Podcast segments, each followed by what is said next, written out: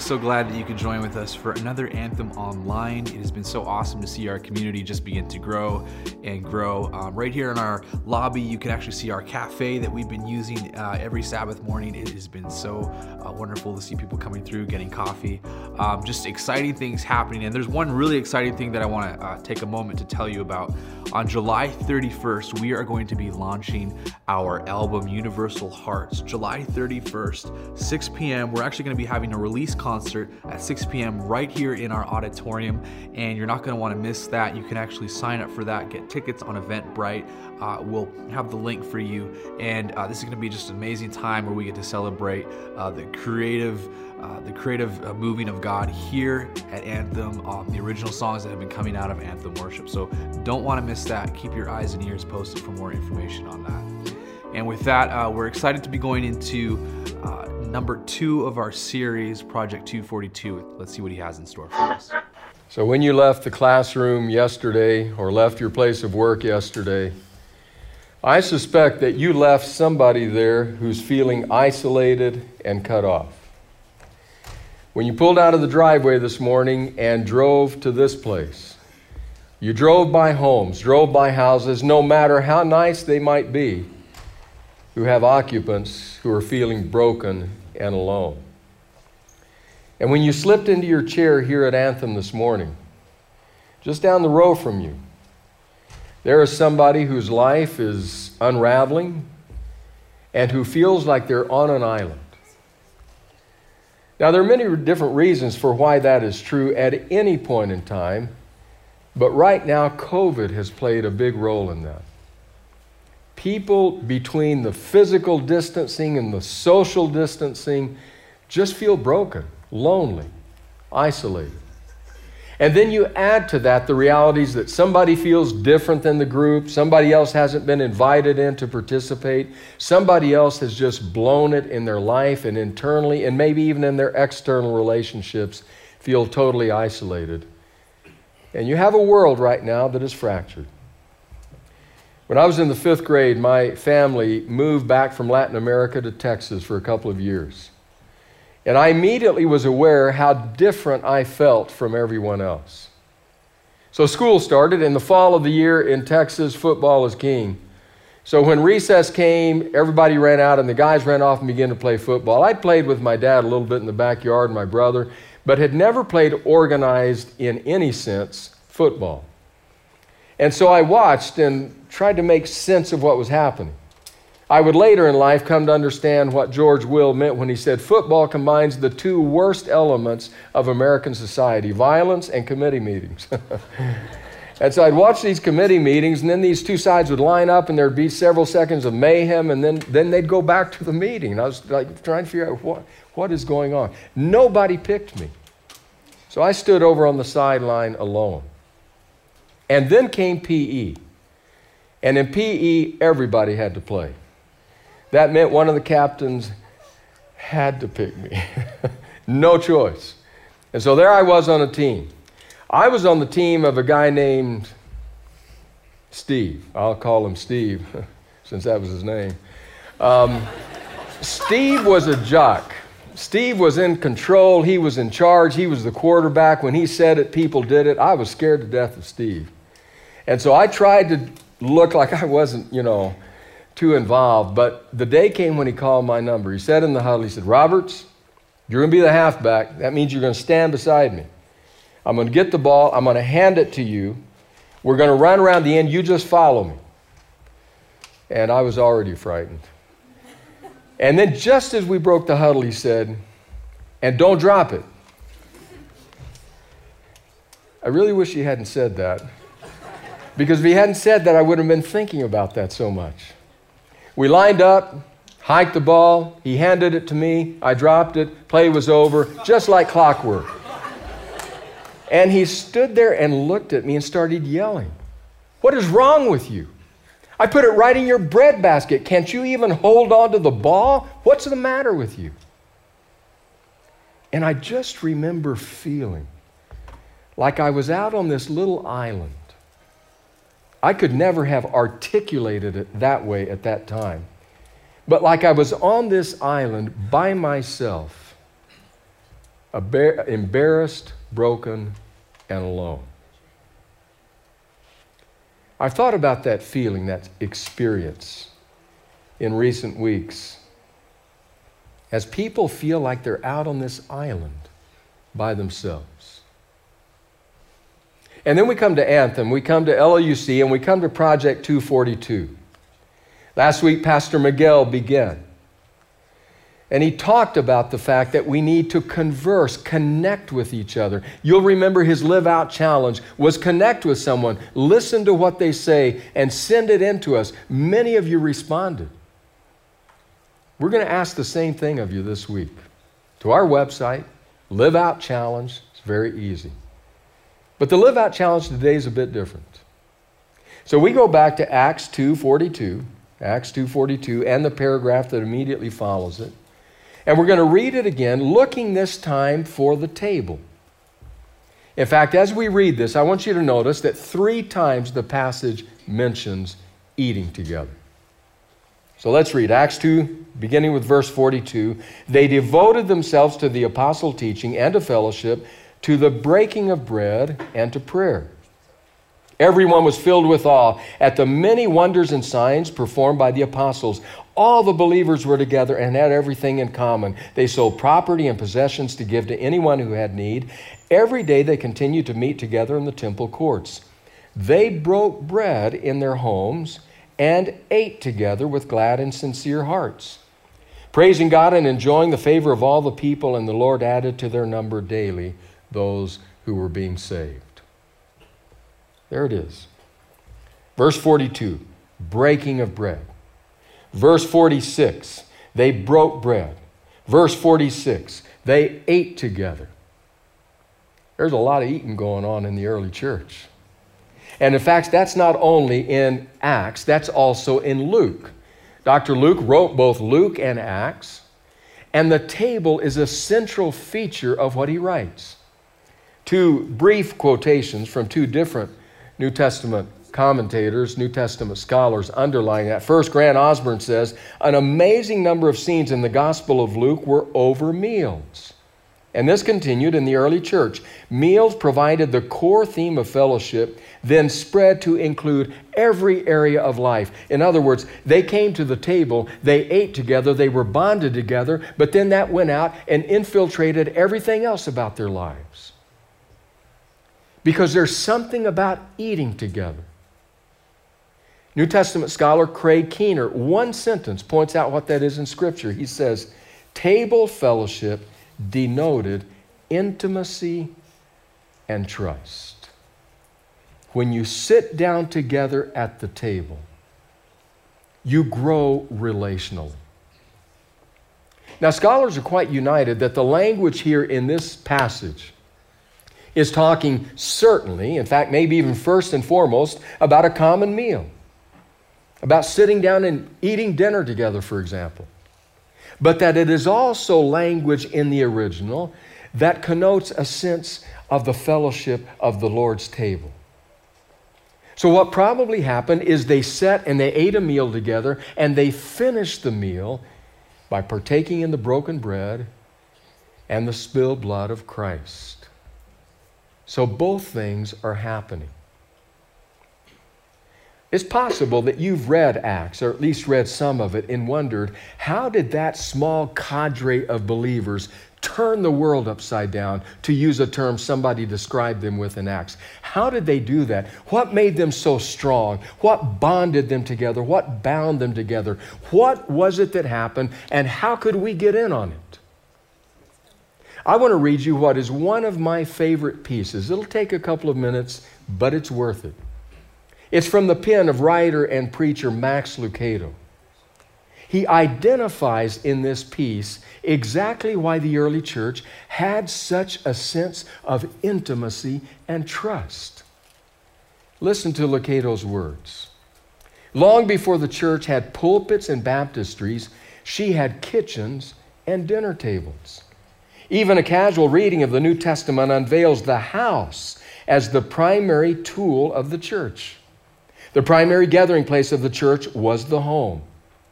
Consider the genius of God's plan. The first generation of Christians was a tinderbox of contrasting cultures and backgrounds. At least 15 different nationalities heard Peter's sermon on the day of Pentecost. Jews stood next to Gentiles, men worshiped with women, slaves and masters alike sought after Christ. Can people of such varied backgrounds and cultures get along with each other? We wonder the same thing today. Can Hispanics live in peace with Anglos? Can Democrats find common ground with Republicans? Can a Christian family carry on a civil friendship with the Muslim couple down the street? Can divergent people get along? The early church did. Without the aid of sanctuaries, church building, clergy, or seminaries, they did so through the clearest of messages, the cross, with the simplest of tools, the home. Not everyone can serve in a foreign land, lead a relief effort, or volunteer at the downtown soup kitchen. But who can't be hospitable? Do you have a front door? A table? Chairs? Bread and meat for sandwiches? Congratulations, you just qualified to serve in the most ancient of ministries, hospitality. Something holy happens around a dinner table that can never happen in a sanctuary. In a church auditorium, you see the backs of heads. Around the table, you see the expressions on faces. In the auditorium, one person speaks. Around the table, everyone has a voice. Church services are on the clock. Around the table, there's time to talk. Hospitality opens the door to uncommon community. It's no accident that hospitality and hospital come from the same Latin word, for they both lead to the same result healing. When you open your door to someone, you are sending this message. You matter to me and to God. You may think you're saying, Come over for a visit, but what your guest hears is, I'm worth the effort. That's how the early church did it. All of these different cultures, all of these different nationalities, all of these different levels of society, they sat down at a table together and they ate. And then they followed it up, participating in the symbols of Christ's broken body and spilled blood. And in the process of eating together face to face, you know what happened? They became a community, a community that was bound together in such a powerful way that they utterly changed the world.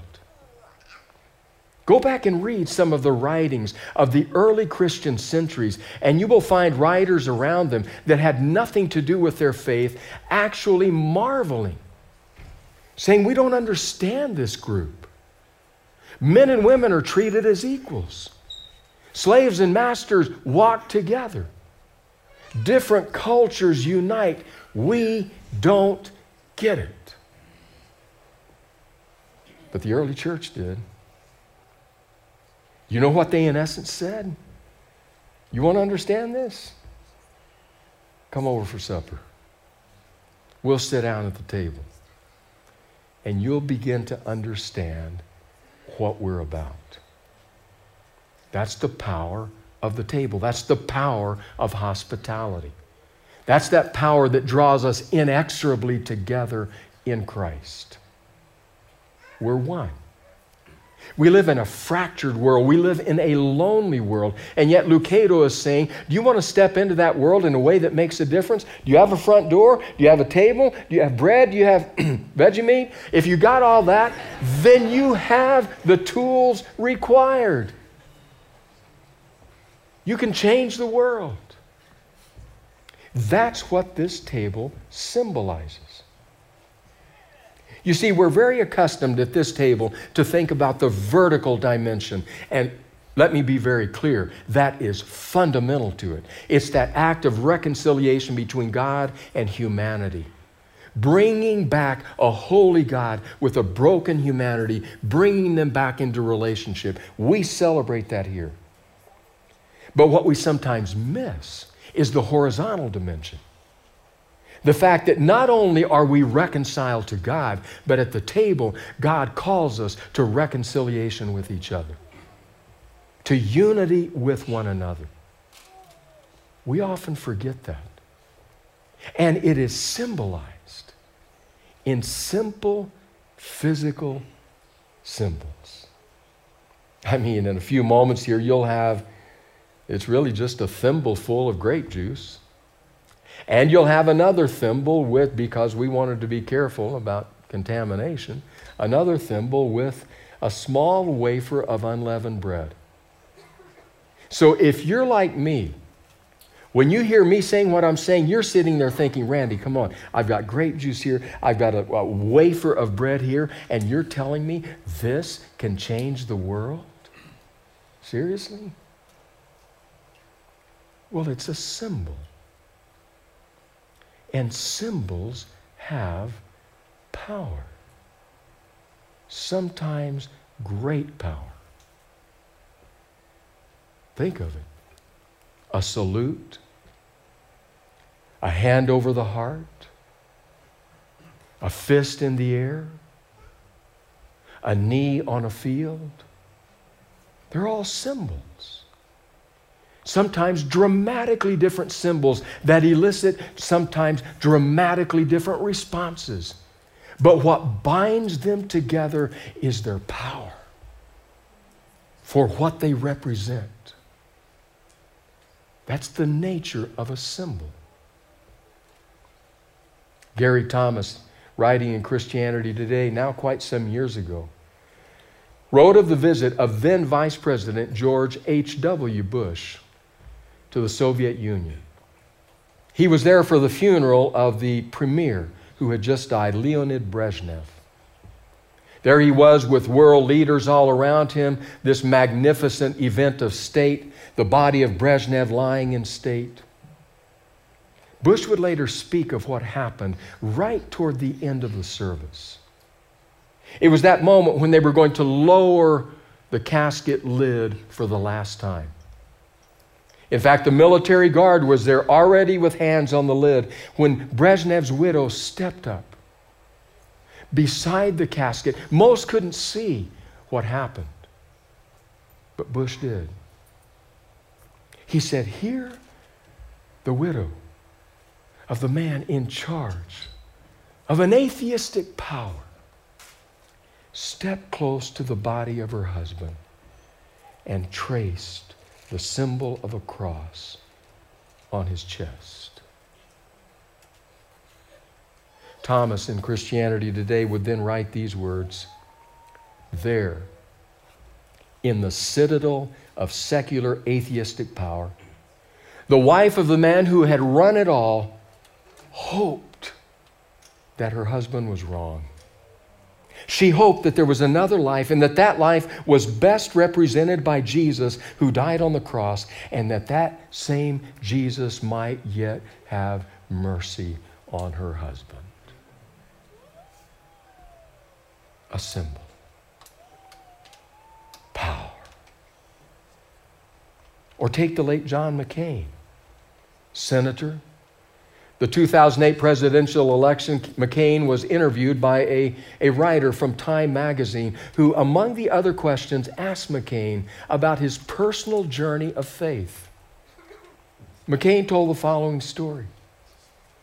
He said, When I was a prisoner of war in Vietnam, where he was a prisoner for many years, he says, There was a period of time during my imprisonment there when they would come in at night and they would tie my hands behind my back, and then they would run a rope up and around my neck, and then they would pull it tight until my head was down between my knees, and then they would tie it around my feet, and they would leave me thrown on the dirt floor, tied up like that all night. The pain was excruciating. And then one night, he says,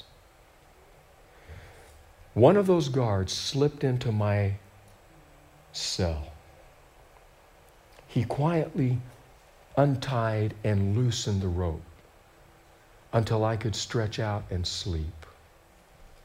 And then early the next morning, before the other guards had arrived, he slipped back in and carefully tightened it all again.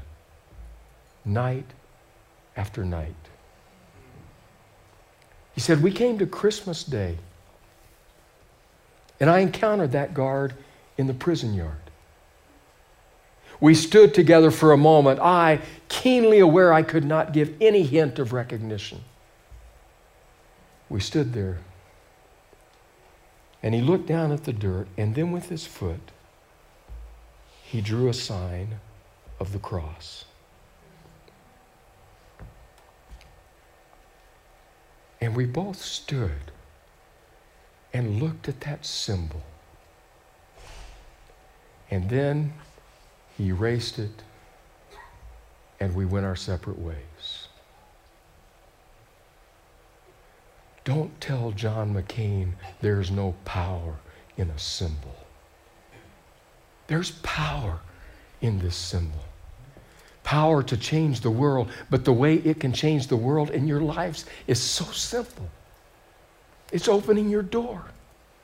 It's inviting somebody to your table somebody who's different from you, that neighbor that nobody talks to, that classmate that gets isolated, that person back at the dorm that you really don't like, that individual who's from a different culture, who's a different color, a different socioeconomic status. What if you open your door and break your bread and share your water with them?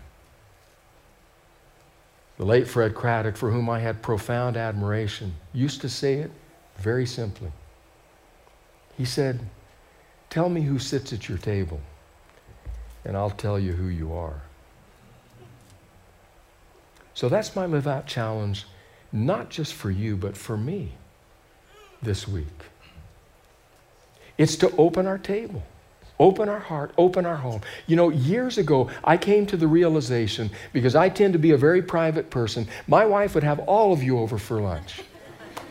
In fact, maybe I shouldn't tell this, but a woman who's sitting right over there has a sister. And her sister is married to her husband's twin brother. And we were sitting at a table one day and we're all talking, we're laughing, and Anita says to them, Y'all just come on over. We'll continue the party at our house and I kicked Anita under the table. Except I missed Anita and kicked her sister. and her sister looked at me and said, You don't want us over there, do you? And I'm like, ah. Oh, mercy. So I've been thinking, I've been praying about this challenge myself this week. Just thinking, God, you have to open. The lesson I learned in the weeks after that was simply this hospitality doesn't have to do with the size of your home, it has to do with the size of your heart. That's what hospitality is. Not how big your house is, but how big your heart is. And that's how the early church changed the world. So that's our live out challenge. Invite someone to your table. Open your heart, Open your home to them. And then go to our website. Just click on Live Out Challenge and let us know what happened this week. And so there I stood on an island. All these teammates looking at me.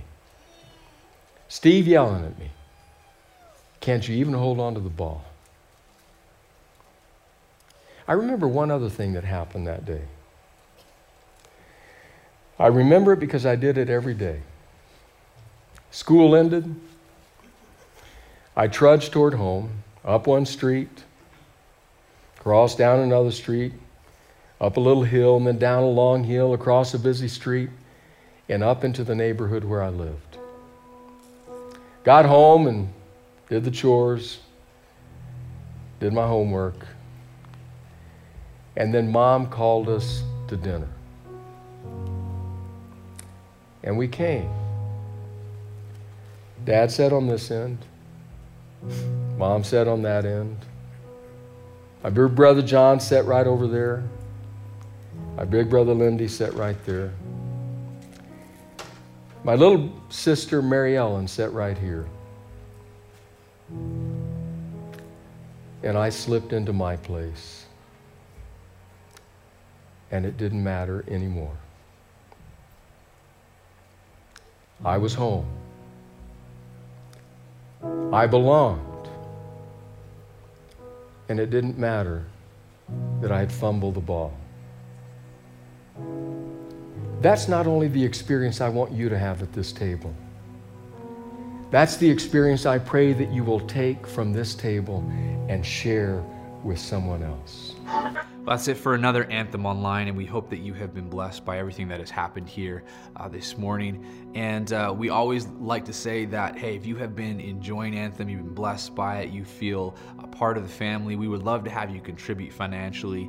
Uh, you can do that by two different ways. First of all, you could text LLUC to 77977, or you can go to the website lluc.org slash give, choose the Anthem tab, and you'll be able to give there as well. Hey, we're so glad that you could be a part of the Anthem family this morning. Uh, we know that God is working here. Uh, we also know that He is working in your life, and we pray that as you move into a new week, you are filled with the Spirit and share the light with the world this week. We love you. We'll see you next week.